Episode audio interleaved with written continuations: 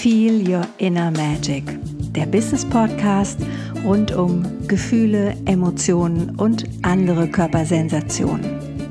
Mein Name ist Iris Irba und ich bin Gefühlsaktivistin. Du weißt nicht, was eine Gefühlsaktivistin so macht? Dann lass dich überraschen, weil dazu mehr hier in dem Podcast. Mein Lieblingsthema ist dabei Gefühle im Business bzw. Gefühle und Geld. Ja, und jetzt geht's los. Ja, vor der Folge habe ich mich echt lange gedrückt. Ich habe ja erzählt, ich habe einen Redaktionsplan in Form von Post-its an einer der Zimmertüren. Und immer wenn ich dann eine Folge gestaltet habe, habe ich den Zettel abgemacht.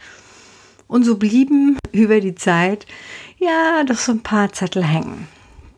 Und ja, warum habe ich Trauer oder das Thema Traurigsein immer wieder verschoben? Weil es natürlich viel, viel leichter ist, über gute Gefühle zu sprechen. Weil wir uns alle wünschen, den ganzen Tag von morgens bis abends aus dem Hintern zu leuchten und die Backen hochzuziehen. Und dann gibt es noch eine andere Wahrheit. Und warum ich es heute schaffe oder warum es mir heute wichtig ist, genau dieses Thema nochmal ja wirklich auch aufzugreifen, weil es heute einen echten Anlass gibt. Und da ist ein Mensch in meinem nahen Umfeld gestorben, gestern, im Alter von 54. Dieser Mensch hat mich begleitet, immer und immer mal wieder. Wir haben gelacht, wir haben Dinge zusammen gemacht. Wir haben das heute also ich war in einem Seminarzentrum und da haben wir das heute während des Tages erfahren.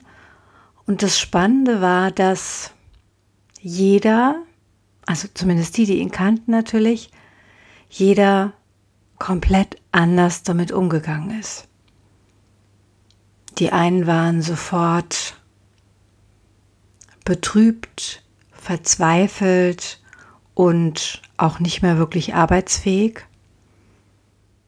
Und die anderen, und das habe ich auch an mir gemerkt, so der Klassiker, ja, in jeder Trauerkurve, in jeder Veränderungskurve, falls du das schon mal gesehen hast,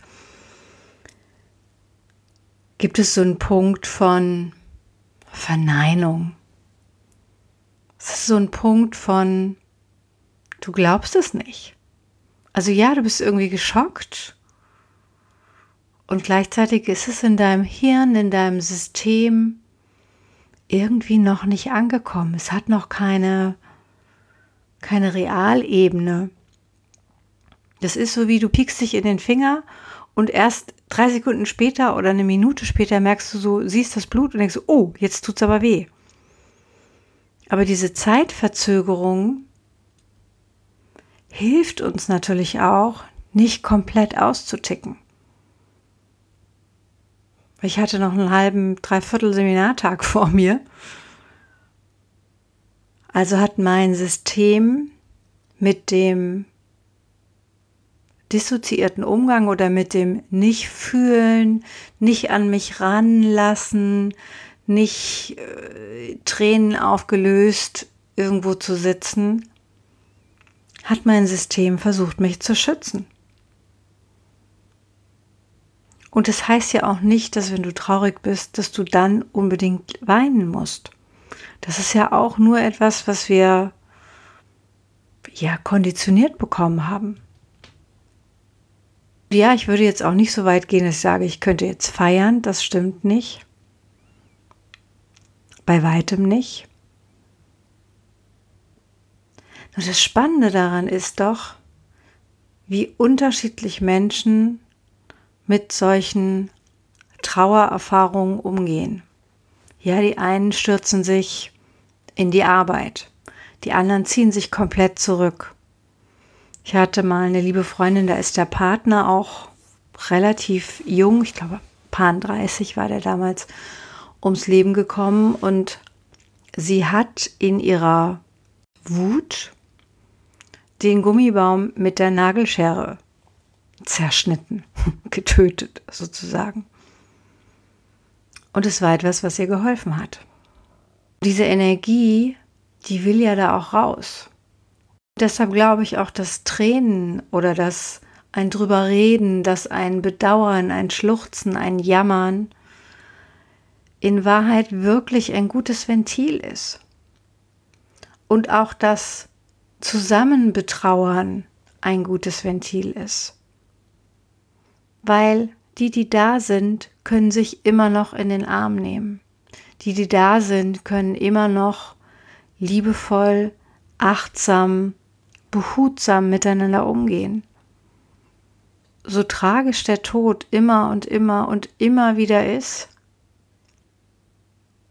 so gleichzeitig erinnert er mich immer extrem daran, dass ich leben will, dass ich jede Sekunde, jede Minute, jede Stunde, jeden Tag spüren will, dass ich lebendig bin. Dafür war ich heute extrem dankbar. Die Trauer mischt sich dann so mit der Dankbarkeit. Das Unwirkliche, das Traurige zeigt ja auch, wie viel Liebe, wie viel Wertschätzung wir einem anderen Menschen oder was auch immer du verloren hast, ja. Könnt ihr auch ein Tier oder ein Gegenstand oder ein Zuhause oder was auch immer dich traurig macht. Auch das, ja, hat ja eine Bedeutungsebene, weil wenn dir der andere Mensch oder der Gegenstand oder die Sehnsucht egal wäre, könntest du diese Tiefe, dieses ja Berührtsein vom Leben gar nicht wahrnehmen. Ja, wenn du magst, schreib mir ruhig, wie du mit Trauer umgehst und was du vielleicht für Erfahrungen gemacht hast. Und ich kann mir vorstellen, dass wir vielleicht noch lernen müssen, dann in der Traurigkeit einfach nur den anderen Menschen um uns herum deutlich zu machen, was wir brauchen. Also dann zu sagen, ich brauche mal eine halbe Stunde für mich oder ich brauche mal einen liebenvollen Arm, jemand, der mich in den Arm nimmt oder ich brauche einen lustigen Film. Oder ich brauche ein trauriges Lied, ich möchte jetzt weinen. Da auch auf dich zu vertrauen und dir eine gesunde, eine, ich möchte fast sagen, organische Form von Trauerarbeit auch wirklich zu erlauben. Wir müssen nicht funktionieren. Wir müssen nicht perfekt sein. Und ich glaube wirklich, dass uns dieses Berührtsein, dieses im Herzen offen sein, dass uns das von jedem blöden Computer, von jeder künstlichen Intelligenz, von jedem Roboter auf ewig unterscheiden wird. Ich glaube, das ist das, was Mensch ausmacht und vielleicht auf so einer Ebene von, es gibt ja diese Begrüßung oder Verabschiedung als Namaste. So wie ich das mal gehört habe, ist es ja sowas wie, ich grüße das Göttliche in dir und in mir. Und ich grüße dich sozusagen, liebe Göttin oder lieber Gott.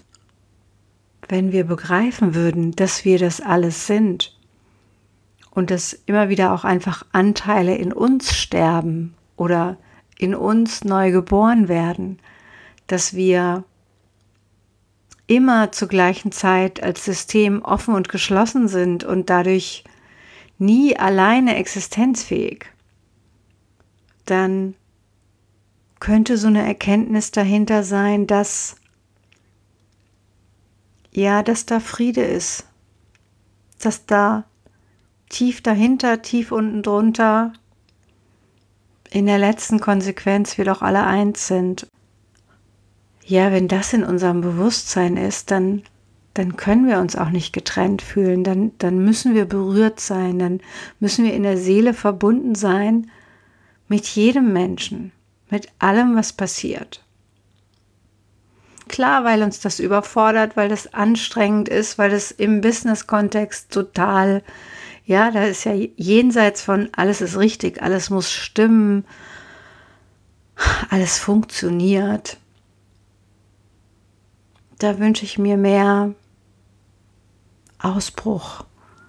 Da wünsche ich mir mehr, ja, Herzlichkeit, Menschlichkeit, Verbindung, Echtheit, Authentizität und die Möglichkeit eben, das darstellen zu können, auch auf einer emotionalen Ebene, was dich in dem Moment bewegt. Und ich glaube, würden wir das alle zulassen, dann wären auch die Menschen um uns herum nicht so überfordert, nicht so, ja, wir haben einfach nicht mehr gelernt, damit umzugehen. Ich kann mich nicht erinnern, dass ich irgendwann, vielleicht nochmal als Kind, wobei die Kinder durften da meistens nicht rein, dass da irgendjemand vielleicht aufgebahrt war und die Menschen da hingegangen sind und ja, der Familie ihr Beileid ausgesprochen haben. Also, ich weiß, das war ein bisschen eine schwere Folge. Die Kernfrage ist und bleibt, erlaubst du dir, traurig zu sein, damit sich dein System reinigen kann und damit du nach der Trauer, hinter der Trauer, durch die Trauer durch, ja, wieder die Freude fürs Leben findest und vor allen Dingen die Dankbarkeit im Hier und Jetzt. Ja, und das wünsche ich dir. Ein gut gefühltes Leben. Bis ganz bald.